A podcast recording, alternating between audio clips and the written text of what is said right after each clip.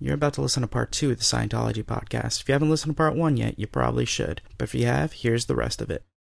So, my friend Tori Christman, who was in for 30 years. Oh. Is she the blonde woman with short hair? Yeah. Yeah. She was in for 30 years, and I met her back in 99 when she was still inside Scientology. And a year later, she left and came to us at the Lisa McPherson Trust. And we've been friends. I liked her when she was in. I always had fun time talking to her and her husband when she was a Scientologist. And then when she left, her husband left her. Her whole world crumbled because, again, all those Scientologist friends disconnected from her. So she had to turn to the critics that she had thought were, you know, devils. And she found that there's a whole world out there on the internet of people who were ready to befriend her. At any rate, Tori tells the story of how when she was in, she was at, I think, a Denny's, and she talked to some guy who had just come from auditing, and he said, "Oh, my God, you won't believe it. I had this breakthrough today. I was Julius Caesar." And Tori, like a good Scientologist, she's like, "Wow, Julius Caesar, that's amazing." Because you don't invalidate anyone in Scientology.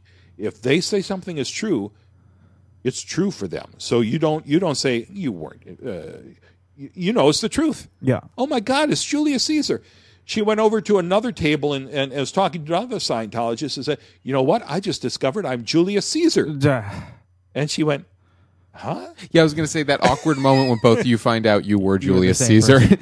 It's like in Defending Your Life, the Past Lives Pavilion. Do you remember that movie when you get to, like, one of them is Prince Valiant and one of them is just like a running Indian about to get killed? That's a great movie. Yeah. A couple of things. To go back to David Miscavige for just a second, and I know you haven't read the book, but I wonder if, do you know if she in it has any theorizing as to why he's the way he is, or anything that happened in his life to make him that crazy? Well, I would hope so. I think there's a bunch of things that happen. Yeah, I mean, the general framework of it is, you know, he got in, his parents were in, as a teenager.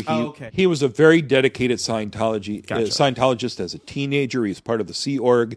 He found himself being one of the Commodore's messengers when Hubbard was still around. Mm-hmm. L. Ron Hubbard, when he was kicked out of country after country in the mid-'60s, he had left America and was running Scientology from a mansion in England, St. Hill.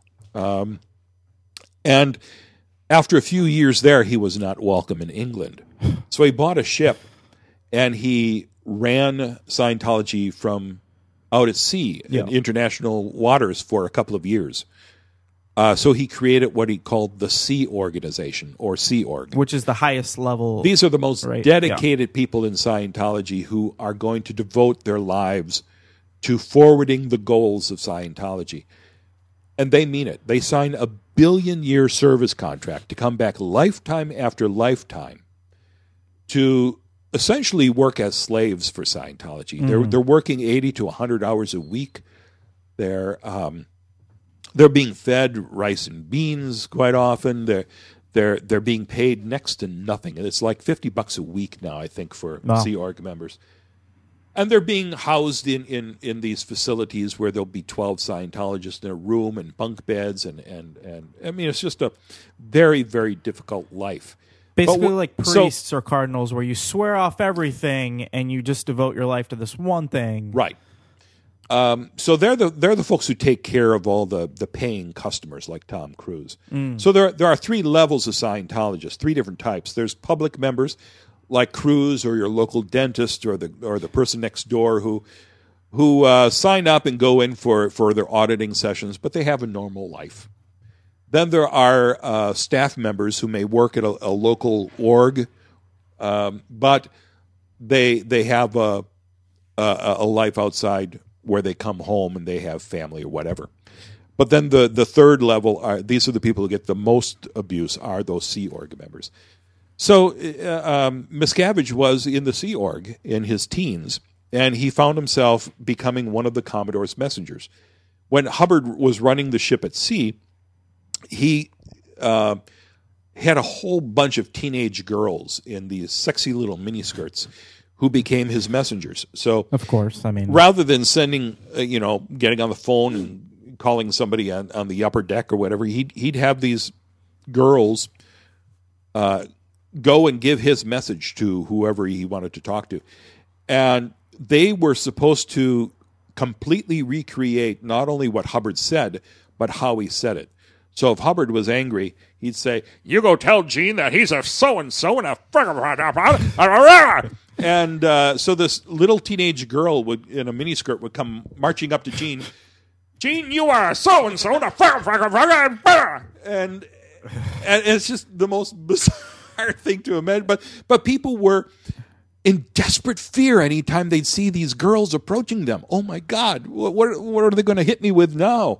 So Miscavige became one of these messengers and was one of the few people to see Hubbard when Hubbard was hiding in the last years of his life. Though he was not a girl in a miniskirt. Yeah, it wasn't exclusively girls. Once he got off the ship, there's some dudes that were allowed into it, too. But primarily it's the girls. Was it said that he was with the girls, or he just liked good-looking girls? No, I've absolutely heard nothing about Hubbard ever doing anything sexually. Gotcha. With, you know, and it's actually pretty remarkable. That's the thing where I'm always shocked. But I'm like, how did that not happen? Right. That's like, he was looking, but he wasn't. He actually followed some principles. But they would dress him, you know, so he'd get out of bed and I think in his underwear probably. I'd never heard anything about, oh my God, we saw him naked. But they would dress him, and there would be one messenger who would be following him everywhere on ship. Okay. With a little ashtray, so when he was ready to flick his ashes from his cool cigarette, she would be there to catch it. I mean, it's insane. Yeah. Was he married at this time? Did he have the wife on board? He did, yeah. Well, I'm not sure if Mary Sue was on board at that point. This was his third wife by that time. Amy Adams character. She took the fall for the FBI investigation, right? That's the one who, yeah. Okay. Yeah. Right. A few years later, Scientology staged the biggest covert action ever against the United States government in something they called Operation Snow White, where these Scientologists were supposed to get jobs at different government agencies like the IRS and the FBI and psychiatric organizations. So they would get jobs as secretaries or whatever, so they'd have access to the building. One of the women that I interviewed for the film, Nancy Many, did this as a teenage girl. She was working at a psychiatric institute as a volunteer, and then she would sneak out files that from the office at night, Xerox them, and bring them back the next day and slip them back into the files. Wow. So they would get all this information amassed about Scientology from all these organizations. And after 2 years, this was uncovered when one of these covert ops was caught Xeroxing stuff at the FBI. And they got him to lay out the entire story. And Hubbard's wife was at the L.A. headquarters when the FBI came to raid the place. The FBI raided in Washington, D.C. and L.A. Hubbard wasn't around when the raid happened. Hubbard fled and lived his last 10 years in the desert with no one except a couple of people knowing where Hubbard was located. I mean, this was top secret. And he let his wife take the fall. She and 10 other Scientology officials went to prison for this covert action. How long did they go for? Do we know? Mary Sue was in for 5 years. Oh, wow. So a decent amount of time. He let a lot of people take the fall for him. Never called her, never visited. Oh, geez. Just spent his time in hiding. What I find so amazing, though, is that this is such an unbelievably diabolical plan. Like, because I think that's what people don't.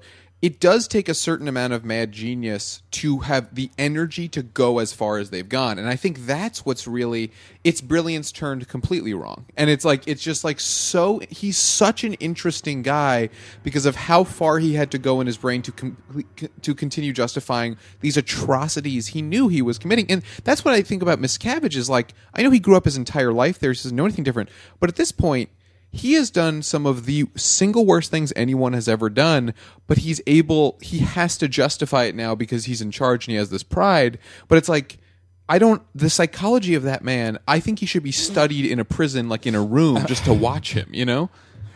I think no matter how bad you are, you probably don't think that you're bad. That's the thing. Hitler probably thought he was a nice guy. Yeah. Look, I like to dance. I'm a good painter. Right. Like, Miscavige could have grown up in a Catholic family and turned out just as crazy as the head of some other organization or you know, the head of a company. I don't think it's. I don't. He think may have been shaped by his Scientology experiences too. What we do know about him, and again, I've never met the guy. You know, but from my understanding of him is he was an incredibly dedicated member, very ambitious. And when Hubbard died in, I think, 86, Miscavige saw this opportunity to seize control, mm-hmm. and he actually did overthrow the two people who Hubbard had intended to take over the church. These two people who were taking care of him at the hidden desert location for 10 years. Miscavige managed to get them declared suppressive and get them out of the way so he could seize control of the organization. And I think he wanted to run it just the way Hubbard ran it, how he saw Hubbard running the place. Hubbard was notorious for screaming at people and having tantrums. The people who I've talked to who knew Hubbard said he would also come back the next day and apologize. Mm-hmm. So he was not, you would forgive him for these eccentricities. I don't see that side from Miscavige. Miscavige seems to be just nasty.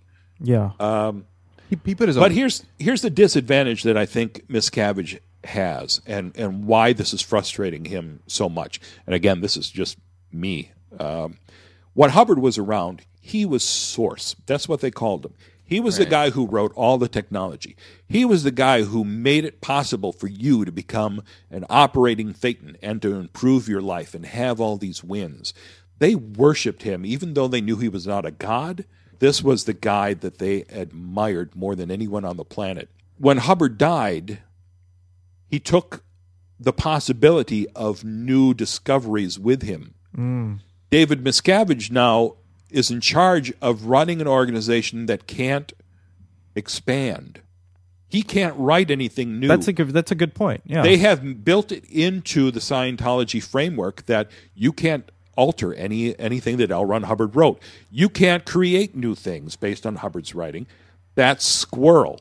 So Miscavige has the problem of trying to run this organization, which has so much insanity built into it, where he's not beloved. They don't worship and revere him the way they did Hubbard. He's just the guy kind of running. He's not the creator, and he's running it from fear. I also think that's probably one of the problems of why it's taken so long for even the, I would almost say, mini revolution, although that's kind of a contradiction that's going on right now of them kind of getting screwed, is that with L. Ron, they care so passionately about him, but with Miscavige, I think I've read some interviews where they're like, yeah, maybe he's wrong, but so what? He's not L. Ron. It's just this other dude. And so it's like, oh, that actually, it's a weird way for them to justify, yeah, but he's not L. Ron, so it's just time until someone else gets there. And to go off a little bit about the fact that Miscavige can't write anything new and Hubbard's dead, so no one else is supposed to. These OT levels, I think it's OT3 when you finally find out about Xenu, right? And you have to be clear before you can start doing OTs, and then you can go up to OT8.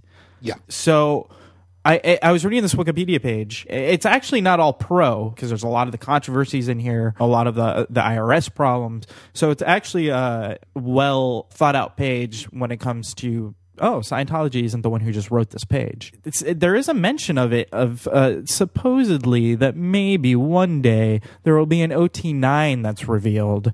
And so I'm thinking, you know what they're going to do? Someone else is going to write stuff and say, Ron Hubbard wrote it, but didn't want it released until a certain time or something like that. Written or something like that, and he was upset. Well, there have been these rumors that they've dangled this as a carrot for Scientologists for a long time now. The rumor was that Hubbard had researched and developed OT9 through, I think, 12 before he died. But They weren't going to release these materials until every org on the planet, which is what they call their church, their organizations, every org had to be St. Hill size. And St. Hill was this huge manor with lots of activity back in the 60s. So that means that the Scientologists have to push hard to get new Scientologists into the buildings, get them all audited, get them all up the bridge before they will be blessed with the release of OT9. And that's never going to happen. Their numbers keep dwindling. Here's the thing, though. And actually, that brings up a good point when it comes to member stats, which I have here. That's the thing, though. As long as they have that carrot, it's like one day when stuff is starting to go really downhill and they need to do something new, they can just say, he wrote it when someone else wrote it. It's possible. I don't see that as happening. It's a little bit of a trap he's in because, You know, something similar to that is the superpower process that they're releasing now. Back in, I guess, the mid-'80s, before Hubbard died, he developed this little superpower rundown, which was supposed to improve your perceptics or something like that, your perceptions, your ability to... Your percepticons. Right. One of those words like interbulate, which they just made up, and you're like, What's going on? So it's this little rundown he developed, and they have not released it. They've always been talking about releasing it. And David Miscavige turned that into a huge fundraising activity over the past decade or more, saying we need to build this incredible building in Clearwater, Florida, we'll call the Superpower Building. And once that is funded and built, we will have you come there and do the Superpower Rundown. We've run a couple people through it already. It's amazing. Everything they do is always amazing. This is a game changer. So they've raised hundreds of millions of dollars to build this building, which is, you know, probably about a decade behind schedule. Uh-huh. In fact, it was left, even though they've raised, you know, at least 10 times as much money as they need to have it built and constructed. Once they actually open it, then they're going to have to start delivering the Superpower Rundown, and then all these Scientologists are kind of going to come there and go, "This is it." Really, I don't have superpowers. So I think they're a little worried about that. Well, and then I feel like, and then they're caught because then once they complain at all, they're like, you're an SP. Like, then you're screwed. It's like, well, what do you? This system is set to self-destruct. I mean, it's impossible what they've done. Obviously, we know how they get money. We know that. But I want to read this quick little paragraph because we were talking about membership. And it says here in 2005, the Church of Scientology stated its worldwide membership to be 8 million. Although that number included people who took only the introductory course and nothing else. But in 2007, a church official claimed 3.5 million members in the United States. But a 2001 survey conducted by the City University of New York found that only 55,000 people in the United States claimed to be Scientologists. And worldwide, some observers believe a reasonable estimate of Scientology's core practicing membership ranges between 100 and 200,000, mostly in the U.S., Europe, South Africa, and Australia. And one survey found that American Scientologists had dropped to 25,000 only. So it's like they're saying millions and millions, but you know, some surveys are saying maybe the survey people don't want to claim they're Scientologists. Or do you really think that there's really only 25,000 Scientologists? There's only 25,000. Yeah, that's no amazing because being in LA though, maybe it feels like there should be a lot more because of these huge buildings. They have a lot of property. Especially the Celebrity Center, which is right across the street from Upright Citizens Brigade, where I'm always saying that piece of property and that's built has to be, I don't know, like what, $100 million? Maybe not that much, but you know, it's this really nice hotel, huge looking manor on this awesome piece of property in Hollywood. And if they only have 25,000 members, how are they buying all this stuff? The way to think about it, I think, would be, at least from what I've read, is that they used to have more and people have passed through, but anyone that has even passed through for like a year has probably spent at least 20,000. Yeah. So it's like but some people have spent 300,000 that were only 2 years. Well, even more, because I think Begay even said he put in $1 million. Yeah. Right. To the place. And they're just so much because these people are at their worst point. And they're like, oh, I have money. Sure, I don't have happiness, but I have money. And they just take all their money and they save it. And when it comes to the buildings, there's been a scam over the past decade with Miscavige developing this ideal org strategy.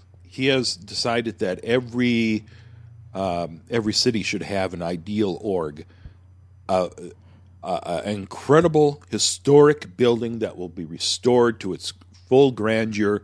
And once the building is open, the flood of new recruits will come in. Mm. It's going to be the biggest thing for Scientology. So he's got these detailed plans of how these orgs should be presented. Used to be you'd walk into a Scientology org and you'd meet somebody who would say, "Hi, you want to take the test? You want to? Here, let me tell you about Scientology," and try to talk you into a course. Now they've taken a lot of the human element out of it, and when you go into an ideal org, it's all these video kiosks about different aspects of Scientology. So now when you walk in, somebody will say, "Here, watch this video about the history of L. Ron Hubbard. Watch this Tom Cruise tape." Where he extols the virtue of Scientology. So there are a lot of people thinking, well, this is a horrible way to draw any new members in. But the real scam is he's forcing the local Scientologists to raise the money to buy these buildings. Scientology is not paying for these buildings. Mm-hmm. They're making the Scientologists in an area, L.A. or Dallas or a smaller town. These poor Scientologists will have to dig from their pockets and have all these fundraisers and raise the hundreds of thousands mortgage of their dollars houses, or millions, right? To buy these buildings. And as soon as they bought them, they signed the deed over to Scientology. Gotcha. And then those same Scientologists who attend services in those orgs now have to pay rent to the Church of Scientology. So where there might have been 10 people in a local org in a small building in the past, now they have this beautiful, grand new building with 10 people in it because it's not drawing any new people in. And everywhere you look, there's these Scientologists in different cities who are saying, "There's nobody here. It's dead. It's dead." But because they can't talk to other people, they think it's just their org and that it's their fault that there's nobody there. Everywhere else, it must be prospering because we keep going to these Scientology events, and David Miscavige is talking about 10 million members and all these orgs opening and all the great work they're doing around the world. So they think, we suck. Everybody else is thriving. We have to work harder. Yeah. But everywhere it's dead. Just to touch one little bit on the OT levels, and then I'll move past this. I think one of the main things that brought out this whole Xenu thing, and not the main thing, but one of the linchpins of everybody in it going into popular culture, I think, was the whole South Park thing. And of course, before that, you guys were talking about it. And I think it came about because the one member came out, and it came out in a public proceeding, court documents, the whole Xenu story, and that's how it went out, and they tried to stop it. But if that happens in OT3, I'm curious, and you guys might not know this. What happens in 4 through 8 then? If the crazy story that everybody's like, "Oh my God," is in 3, like, is there more craziness? You can go on to WikiLeaks and download all the materials so you can see what happens. Essentially, and I don't have the order correct, but essentially in OT3 you discover that you were blown up and you are now covered with what they call body thetans. Yeah. Case of the Mondays. Yeah. So Xenu blew you up in a volcano, and you were surrounded by all these tens of thousands of other thetans. Yeah. You are smashed into atoms. These particles of your thetans collide into one another and become cluster thetans, and then they attach themselves to our bodies and they become body thetans. So these body thetans are confused spirits who were blown up 75 million years ago, and in OT3 you have to start finding those body thetans and explaining to them, it's okay. You were blown up on a volcano by Xenu. You're all right. You can leave now. And you get rid of all of them from your body and your environment. And you think, okay, now I'm set. Now I'm ready to move forward. And then in the next level, you find out that, well, there were some body thetans that were asleep. So now you have to wake them up and get rid of them. And then you go, okay, I'm done. And then the next level, you'll find out, well, no, there were some body thetans that were on drugs. So you have to locate them. Okay. So it goes like that. Now, I don't know if that's the exact right order, but there's always something. Now, in the WikiLeaks, is this the actual L. Ron Hubbard written documents? Yeah. Like written his... Okay, that's right. Cool. And OT3, I remember seeing those, but I never actually read all of them. And I feel like the important thing to remember is that, at least from what Paul Haggis was saying, you've spent hundreds of thousands of dollars at least by the time you're getting to OT3. So even if you rightfully go, Xenu, when you read this, like Xenu, like you can't say because if you question it at all, you're an SP pretty much, or you have to go through all these rundowns or like what are the sec checks or whatever it is. And, and then any time that it's crazier, any time you question it, you're an asshole basically. But if you do question it, then you have to deal with all this shame and like, and in order to get out of Scientology, if you go, oh, this is crazy, you have to do like $100,000 worth of sec checks to get out. So it's like such an insane trap. And some people I think that I've read that have gotten out were saying, well, you kind of just take it like some people take the Bible. It's not. It's more of a story. An allegory rather than it being real. And that's how they kind of get through it, even though that's not what they're saying. They're saying this is real. Right. Well, the actor Jason Begay, who I think that's why. Yeah, he made that point to me that there's all these spirits and other religions and demons and things. So I just thought of it as an allegory, really. Yeah. And I suppose there is that aspect of Scientology where you pick and choose what you really want to believe, as there is in every religion, but that's not supposed to be the case. What's true for you is true does not apply to what Hubbard wrote. I want to read this one last thing, and then, Jake, I know you have a question. This is from the Wikipedia page. In the primordial past, Thetans brought the material universe into being largely for their own pleasure. The universe has no independent reality, but derives its apparent reality from the fact that most Thetans agree it exists. That just sounds very science fiction. Yeah, it's like nothing.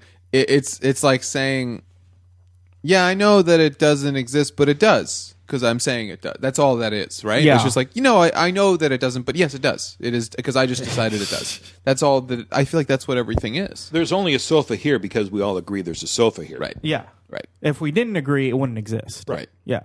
Well, I want to tell the quick cat story that I have to tell you just because I don't want to not tell it. And now for a palate cleanser. So I love cats. I have two of my own, Pebbles and Shiksa. They're adorable little angels. They're sisters. And when I went to adopt them, they were a year and a half old. And they were incredibly sweet. I mean, I really think my cats might be angels if I believed in anything like an angel. So sweet, unbelievably sweet. And when I went to the shelter, it was a shelter that I was volunteering at. They'd just come back, and I was like, why were they returned? Because they're such sweet, incredible cats. And the owners of the shelter said, well, the family that adopted them, they adopted them when they were 6 months old. I mean, not the family, but the cats were 6 months old, and the family seemed fine at the time. They had a newborn baby, and they wanted some cats. They adopted them, and when they returned them, they said that the cats were incredibly sweet, always very nice, very good. They, shit in the litter box, whatever it was. But they have a newborn baby, and the baby would cry at night, and the parents' way of parenting was to let the baby cry and deal with it, and the cats would see the baby crying, get very upset by it, and go to the parents and meow and wake them up. So they couldn't sleep because the cats were so upset by the baby crying that they wanted someone to help the baby. And the parents said that although the cats were sweet, they didn't like that they were judging the way they parented their child. Oh, my Lord. And this was a Scientology method, so they had to give them back because they didn't appreciate that the cats were judging them for how they parented their child. So Scientology is so crazy that even my cats were like, yeah, something's wrong. Like, something's a little wrong here, but my cats are pure angels because they wanted to save the baby. So I also had Scientologist cats. I have Scientologist cats, which they're SP cats, which I think is the greatest thing in the entire world. And I realized that the other day, and I was like, oh my God, you are literal. The church hates you. Like, the church would probably go so far as to hate you, or put like there would probably be a bulletin about you being assholes. But anyway, the question I wanted to ask was, I know that you're doing wonderful work, and so is Tony Ortega and Marty Rathbun, but like, is there who can people look to, or what are some resources? Because I'm so into it, and I think it's a human rights atrocity beyond almost anything that's happening right now, because also people One of the atrocities being there might be like war somewhere else, but nobody thinks that what's going on here is even a problem. And I think that's like a terrible thing. What are some places people can go to or check or any reason? What can people do to learn more about it, or where can they go to like find out stuff, or how can they help? Well, luckily, we're in a golden age of media interest in Scientology now, so you can find a lot of material online. There's always an amazing series of articles coming from the Tampa Bay Times. Used to be the St. Pete Times, but Google that. And the reporters there do the best work in uncovering these incredible in-depth stories. So I recommend that. And they have Tony videos Ortega, too, right? What's that? They have videos too, right? I think I've seen some. They're great videos. Yeah. Go through their vast catalog, because they have a whole section devoted to Scientology. Tony Ortega is like the greatest source right now. Every day he's breaking stories. He was the editor of the Village Voice. Now he's got his own blog, The Underground Bunker. So Google that with Tony Ortega, and you'll have so much stuff to read. And then there's a ton of books that have come out recently and that have been released through the years that you can, well, some of them you can read online. Like the first book critical of Scientology was written by Paulette Cooper, called The Scandal of Scientology. It and many of its brothers and sister books from the 70s and 80s are free to read online. There's I think if you Google Xenu Bookshelf, you'll find a page that brings you to a lot of books you can read and a lot of articles you can read. But then recently, there have been so many great books written by former members, like Nancy Many's My Billion-Year Contract. Mark Headley wrote an incredible book about life in the Sea Org called Blown for Good. And I'm going to forget all of these. Jeff Hawkins wrote a great book. The Jenna Miscavige one. Just recently Jenna's book, Beyond a Belief, I believe is the name of that one.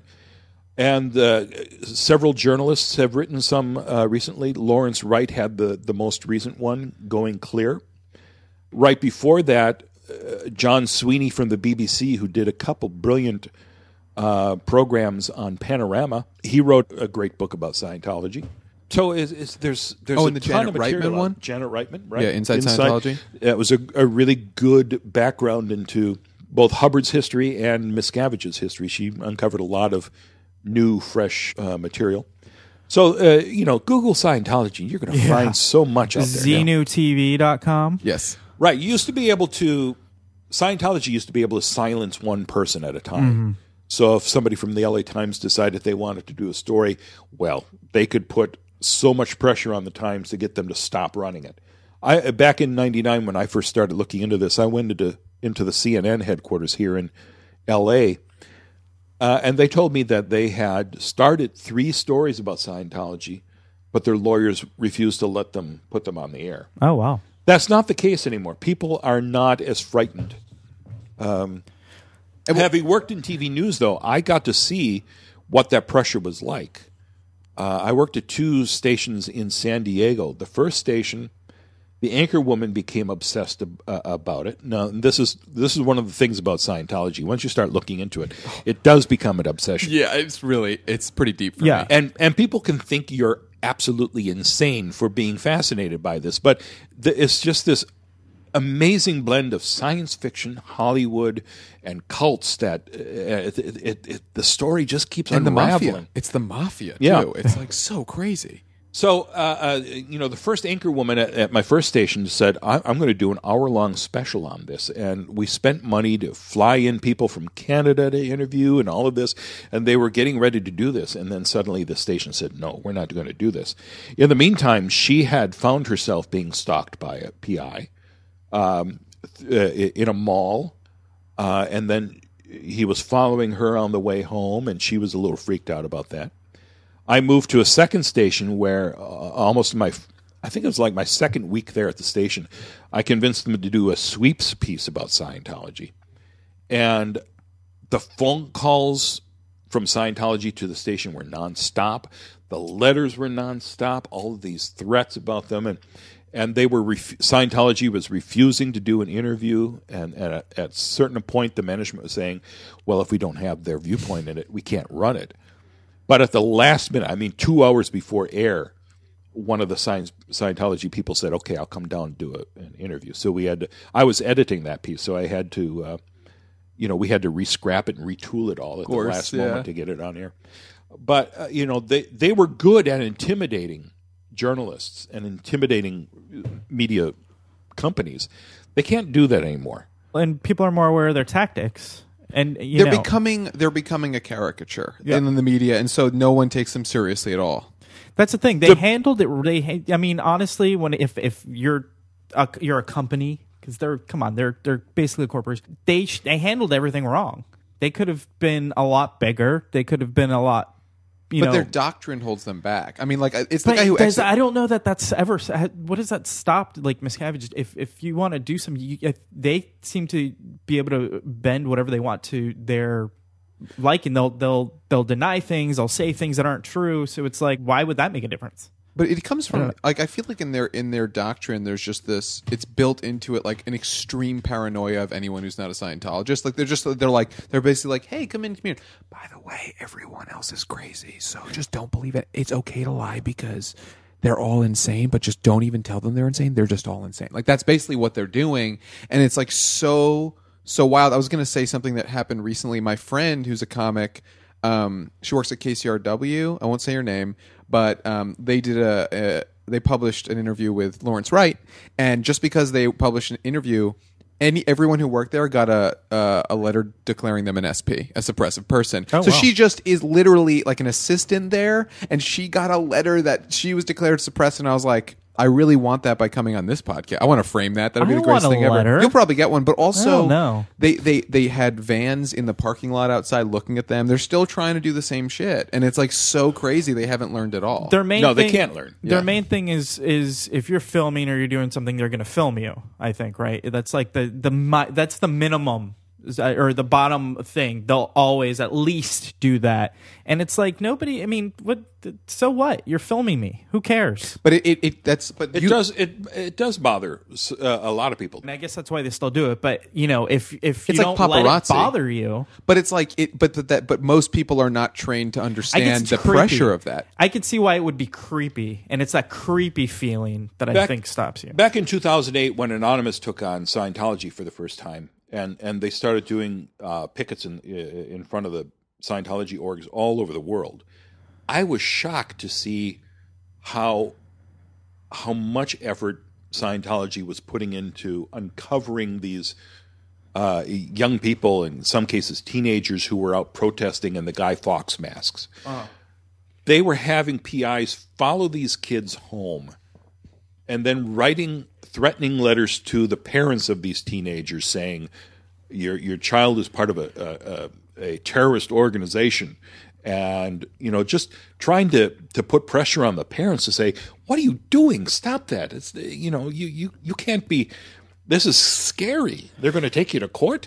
It's not that they're going to take them to court. They're trying to frighten them into silence. One of the things about, like, say, even horror films is knowing that someone knows where you live. And so that I could see that's just that's scary, enough to creepy quiet feeling. Most people. Exactly, that truly is. That's why they showed up at my house to pick at me. The day after I showed my face for the first time at a Scientology building, they came to my house and spread leaflets around my neighborhood with my name and my phone number and everything. They want to say, "We know where you live." That's why I think it's those videos. I don't know if you put them out or that Italian pop star Tiziano Tiziano. Yeah, he's this like. Really handsome, kind of rich, like he was like an Italian like pop star, and he was Scientologist, and he disconnected, and now he's making these videos because they had like he hates them. I mean, he also was really good friends with Tom Cruise and all that stuff, but he's making these videos that are essentially comical. They're great. They're so funny because it's like this guy was inside and he's making cartoonish videos about these insane PIs who like literally show up at his door and they're sleeping on the watch and he's putting their face on and he's like, hey, or like Jeff Hawkins or whatever. It's like, hey, do you want some coffee? Or he's like, hey, I'm going to go down to that store just so you know, like, oh, thanks, man. And it's so funny because they get the worst PIs as well, which I think is so funny. Well, that's probably what you have to do to volunteer is do something like that, right? Where it's like, oh, do they do that? If someone can afford stuff, they make them do things like that, like follow people? Or do they actually hire people to follow you? Oh, they hire people. Well, right? They do hire or a little PIs, but there are people who are OSA volunteers too. Like the two people who came to pick at my house, those were OSA volunteers. Gotcha. When was the last time they bothered you, or like did something to you? You know, I can't think of anything major except I don't know, maybe a year or two ago, they arrested me outside the gold base. They did a citizen's arrest of me. Oh, wow. So they actually were very frustrated. Took you. This was in Riverside County. This is at their desert compound near Hemet, California. And the Riverside County Board of Supervisors had tried to stop all protests at the Scientology building on behalf of Scientology.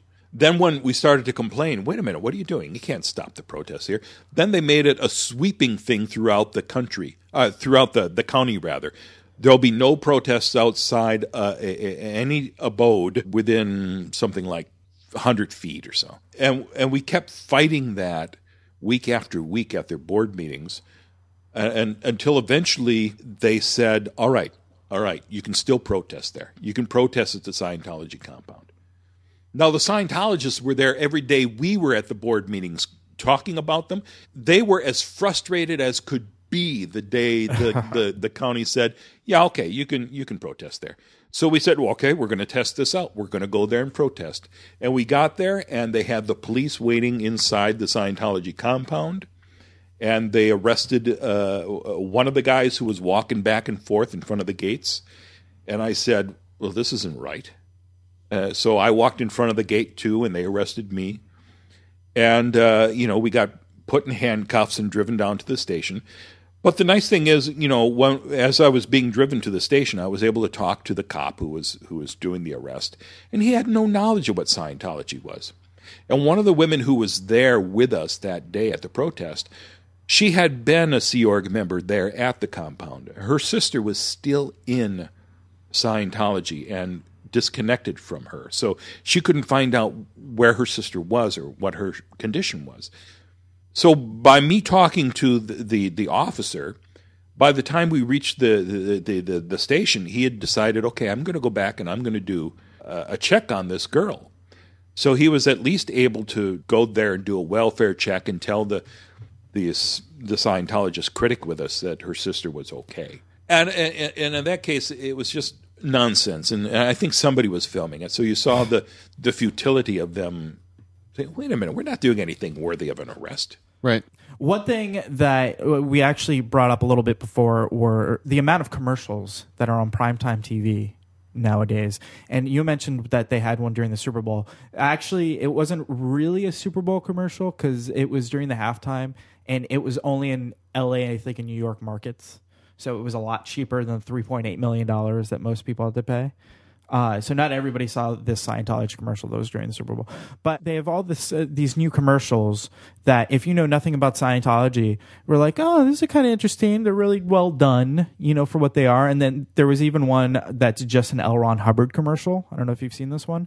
And it's like, oh, that's, that's decently made if I didn't know how crazy it was. And then last night, actually, in preparation for this, I went to their website and watched a couple of their videos about, certain things they believe. Like these have really good production values, really good graphics. It's interesting. It's intriguing in a sci-fi sort of way. But I know them, and I'm like, well, I could see why this would capture people that don't know any better or that are looking for help. The production values have really skyrocketed in the last few years. Yeah. in the past, their videos were laughable. Yeah, punchlines. They're like sketch group. They were hysterical. They were as over the top as the materials you're talking about, reading. And but they have gotten smart with the videos lately, and they're glossy and they're well made. A lot of kids in the commercials. Yeah. They're again completely empty. Yeah, they don't say anything. They go, do you want a world of knowledge? Like, right. Like, what does that mean? Like, it's like, do you want to feel it? It's like, yeah, I kind of do want to feel it. I'd like a world of knowledge, but like, what the hell? This is continuing a long line of recruitment techniques where they don't tell you anything. Yeah. You know, if somebody is interviewing a Scientologist spokesperson and they ask, what is Scientology? The Scientologist was like, read a book. Come on down to the org. Read a book. It's all there. Take a class if you want to find out. And they're trained to do that. I mean, you say that to Travolta or Cruise, they'll also say, read a book. Go ahead. Well, I think I think it was Australia that banned it because they said it was based on hypnosis. I don't know if this was in the Wikipedia page. I don't know how many years ago this was, but that they found that the whole auditing process was a form of hypnosis. Yeah. Which gets them in, and then basically the person doing the auditing is kind of controlling the person in a way. And then L. Ron Hubbard was a master hypnotist. Yeah, because aren't there like that scene in The Master, which I feel like is pretty realistic, where he's like, keep your eyes open. You know, keep your eyes open while I like you. And it's like, I heard there are techniques where it's like, Mark, you'd be sitting in a chair and I'd scream at you and you're not allowed to react. And anytime you react, we start over or something like that. Right, that's bull baiting. Right, they actually train on that, where they want to make sure that you cannot be riled. Right. So they'll be saying the most horrible things to you, trying to get you to blink or move or react in any way, shape, or form. Flunk, do it again. But then you also do that to other people. So you are learning how to be controlled and to control others. It's like in that Tommy Davis video with John Sweeney, when he does break, that's exactly what that is. He's finding these little triggers for the guy and just repeating it. He's like a child of the corn. Like, he looks just insane, but it's so clearly just this psychotic method that part of me thinks, how could that not bother you? But then part of me, I look at it and I'm like, you're just being silly, man. Like, it doesn't bother me. And I think I got the first recording of bull baiting on tape back in 1999 when I went to L. Ron Hubbard Way, which is this little cobblestone street in front of one of the Scientology buildings. And I was surrounded by three Scientologists. I've seen that video, yeah. Somebody else put it up online with the name Scientology Crazy Followers, I think. Something like that, yeah. And if you Google that, you'll find it. It annoys me that this guy has gotten millions and millions of hit with it. But what really annoys me is that he took it from some other site that put this big stamp on the video that's, I think, Cabba.net. It's like, well, really, I don't want to have my video spoiled like that. I don't mind if people share them, but at any rate, it's the first time you actually see the Scientologists saying, "What are your crimes, Mark?" Yes, I think. Did you stop beating your wife to come here? Oh, wow. I think you're a child molester. Child molester, yeah. They call you a child molester, yeah. So it's like, and I wasn't really annoyed by that. It was, and I don't think of the Scientologists that I encounter as the enemy. I think of them as the people I'm trying to help. Right. So when I hear them say stuff like that, I'm hearing L. Ron Hubbard. They're saying what he wants them to say. They're reacting the way he told them to react. Right. They're not the problem. The problem is the corporate system that puts these people in this framework where they think that. L. Ron Hubbard said that anyone who attacks Scientology is a criminal. All you have to do is find out their crimes to silence them. That's what they think. If you're speaking out against Scientology, you're a criminal. It's one of those things where, like, you know that they're not the actual problem, but it's like when you have a friend who's going through a breakup, like the person abuses them, like physically or mentally, and you're like, okay, so this is what you need to do. You need to get out of here. I'm going to help you get out of this. And you're like, okay, thank you. And they get back with that person, and it's like so hard not to be mad at that person, but you know they're just weak and they can't get out of it. Right. But it's like that kind of thing where you're like, the patience. I don't know how you have that patience, but I suppose if people, like, I forget her name, the woman with the blonde hair that your friend Tori, like, when she gets out, that probably is a sign of hope that people can change. I don't know how you do it though, because it frustrates me so much. Right. And I'm not involved at all. There's. I don't think there's anything that you can do to convince a person that their entire mindset is wrong. Right. Otherwise, we'd empty out the Fox News Channel viewership overnight. Yeah, exactly. You know, it has to reach a breaking point for them where they're being abused, I think, in Scientology so much that they are willing to look at stuff they weren't willing to look at before. All of these attacks on critics, it all comes from the number one policy in Scientology, which is this letter that L. Ron Hubbard wrote called Keeping Scientology Working, KSW. Yeah. The mindset of the Scientologists is that Scientology has to be protected at all costs. We have to make sure that Scientology continues to thrive so that mankind has a chance to survive. I imagine this is, as we were taping this, the Pope just stepped down. I imagine this is the way Catholics must feel, too, when they, there have been all these sexual abuse stories, but the most important thing is that Catholicism keep rolling along, and the Vatican keeps open for business. But that's one thing that at least they've done over their 2,000 years or and other religions have done, is they do modernize a little bit. It might be slow, but there's some sort of change eventually. One of my favorite parts about Scientology in that fun way, which you sort of talked about earlier, is that the way that it's so goddamn funny what they think about the internet, because they hate the internet and they tell all the people don't look at the internet, and they used to make, I believe, CD-ROMs that they put in their computer to block certain websites from being able to be accessed. That's how crazy they are.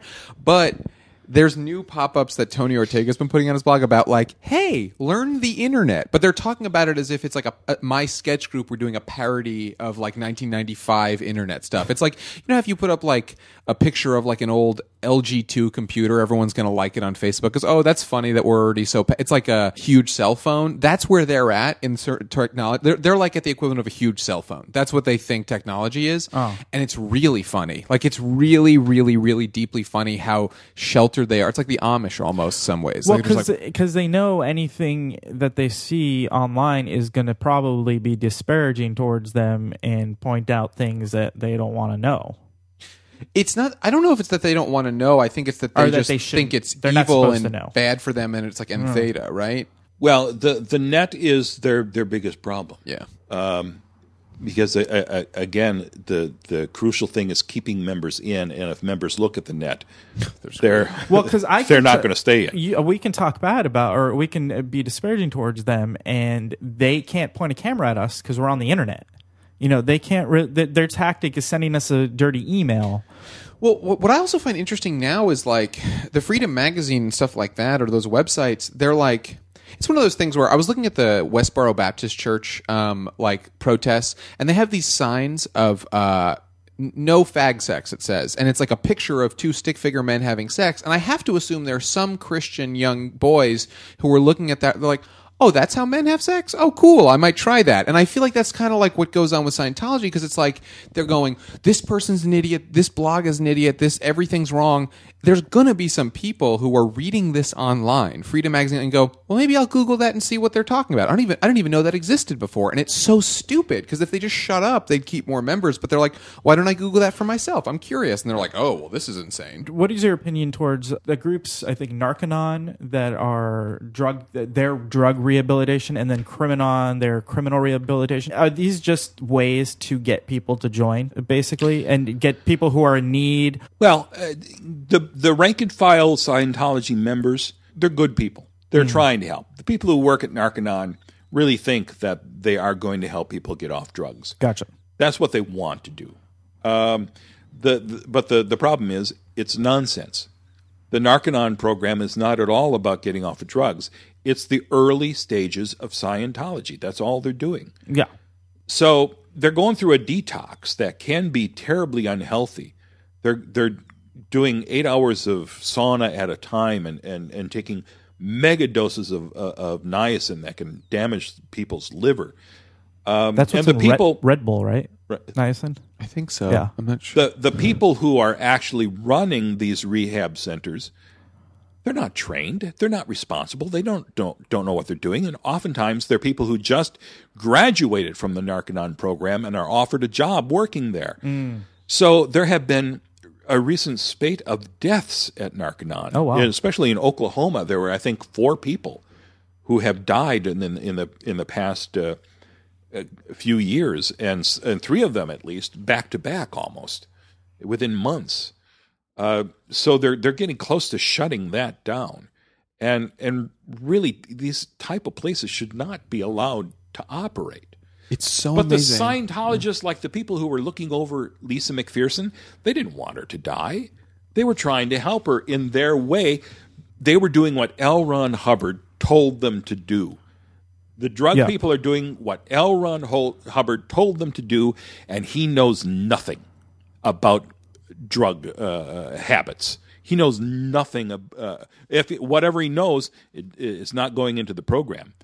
Because it's just nonsense. Whatever was happening with Lisa at the time, they thought they were helping, but blindly not realizing that that's not how you help someone. Yeah, right. Which is the real problem with Scientology. Even in the auditing sessions, the auditors want to help. The people want to get better with these auditing sessions, and some of it may work for them. But it's completely unlicensed mental health. There's no real science behind it. So you've got all of these untrained, unlicensed mental health practitioners who really can cause far more damage than aid. And I think the FDA said that their e-meters had to have something on them that say this is purely a religious artifact. Right. Back in 1963, the FDA raided the Scientology headquarters because they said Scientology was practicing medicine without a license. So when they got their meters back, they had to put something on every meter and post it in every org and in the front of every book that the e-meter is a religious artifact and cannot cure any medical ailment. But they still do the same stuff they always did.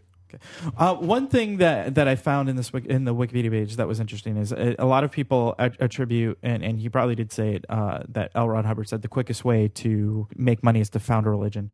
I guess there's a lot of controversy. They say he never said that it was like a George Orwell thing attributed to Hubbard, but then a lot of science fiction writer friends of his say, no, he told us that. So I didn't know that. I didn't know that it was like, well, did he say it for sure? He said it. Okay. He said it. I mean, I talked to Harlan Ellison this past year. He heard him say it. He's been on record as saying that. I know the son of another science fiction writer who was part of that group of science fiction writers back in the 50s. He heard him say it.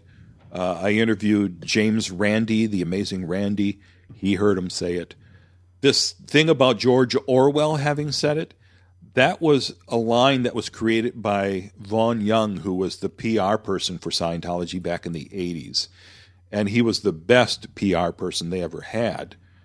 But he eventually left Scientology and denounced them. And he wrote a big thing you can see online about how Scientology handles the media. Mm-hmm. A very important thing for any journalist who's going to cover Scientology to read. Because they talk about how the Scientologist spokespeople are trained to handle the media, to misdirect, to use what they called acceptable truths, which is a big thing in Scientology. They have a training routine called TRL, standing for Training Routine Lie, where they teach members how to lie. Is this something that your church does or any other church you know? Yeah. They are experts in lying. And to Scientologists, that's a natural thing to do. So when these people are writing Freedom magazines, they aren't under any impression that they're doing anything wrong by spouting all of these outrageous claims. They're keeping Scientology working. That's the most important thing. We're going to wrap this up now. Do you guys have any final words? I just want to say it's a pleasure to meet you. I love what you're doing, and I think that it has helped. I think it's helped move things forward, and I think the reason why there's like this boom in talking about Scientology is purely what you have done and a few other people have done, so thank you, because I wasn't aware of it, and it's great, because I think it's important because it will help a lot of other things too. Like the way we can see how you helped Anonymous, and now Anonymous is way better than they used to be, and this is going to help so many things, so thank you, and it's just nice to meet you. Well, thank you. I just feel I'm part of a natural progression. I got into this because of Bob Minton. Other people will take over when I drop the baton. Look at the material and please spread the word. That's the most important thing. Yeah. Spread the word. Spread the word. Yeah. That's the whole reason this whole Scientology thing has really changed. The whole course of Scientology has changed in the past few years because people are finding out what's going on and they're telling other people. That's why the internet is, something that Scientology cannot fight. Share videos, share links, use Facebook, use Twitter, right? Right. Yeah. The more you know. Ding, ding, ding. Well, thanks, guys. I appreciate it. It was a lot of fun. And please Google. The Wikipedia page for Scientology, by the way, deals with both sides of it. So it's a good basis, I think, to learn about it. And then you should explore off into Mark and Tony Ortega and all these other guys. By the way, I think Hubbard was full of nonsense and Scientology is hooey. But if you want to believe in Scientology, I support you in that. I'm not trying to shut down Scientology. I'm trying to stop the abuses and make people aware. Mm-hmm. So the Scientologists should be looking at what Scientology is doing, the same way the Catholics should be saying, wait a minute, stop it with the sexual abuse. Yeah, yeah. Which is a good point because people probably think, oh, wait, everybody's trying to shut down Scientology, and that isn't the fact. It's the things that they do within it that hurt people is what you're trying to stop. If Scientology is shutting down at all, it's because of what they're doing. Yeah. They can't go on the way they've been going on. So they may be able to reform. I don't know. But I'm not trying to shut them down. Just want people to look. And you can, I think your website's XenuTV.com. Right. And it's Xenu is XENU, in case you haven't Googled it yet. Are you on Twitter and Facebook? I am. Social media? XenuTV, I think, is my Twitter handle. Okay, cool. And Jake? Weissman Jake is my Twitter. Yeah. And you actually do a storytelling show weekly at Stories over in Silver. It's first Saturday of every month at Stories Cafe at 8 p.m. With Dave Ross, who was on the time travel episode. Oh, yes, he was. Yes, wonderful guy. Cool. All right. Well, thank you very much. Thank you.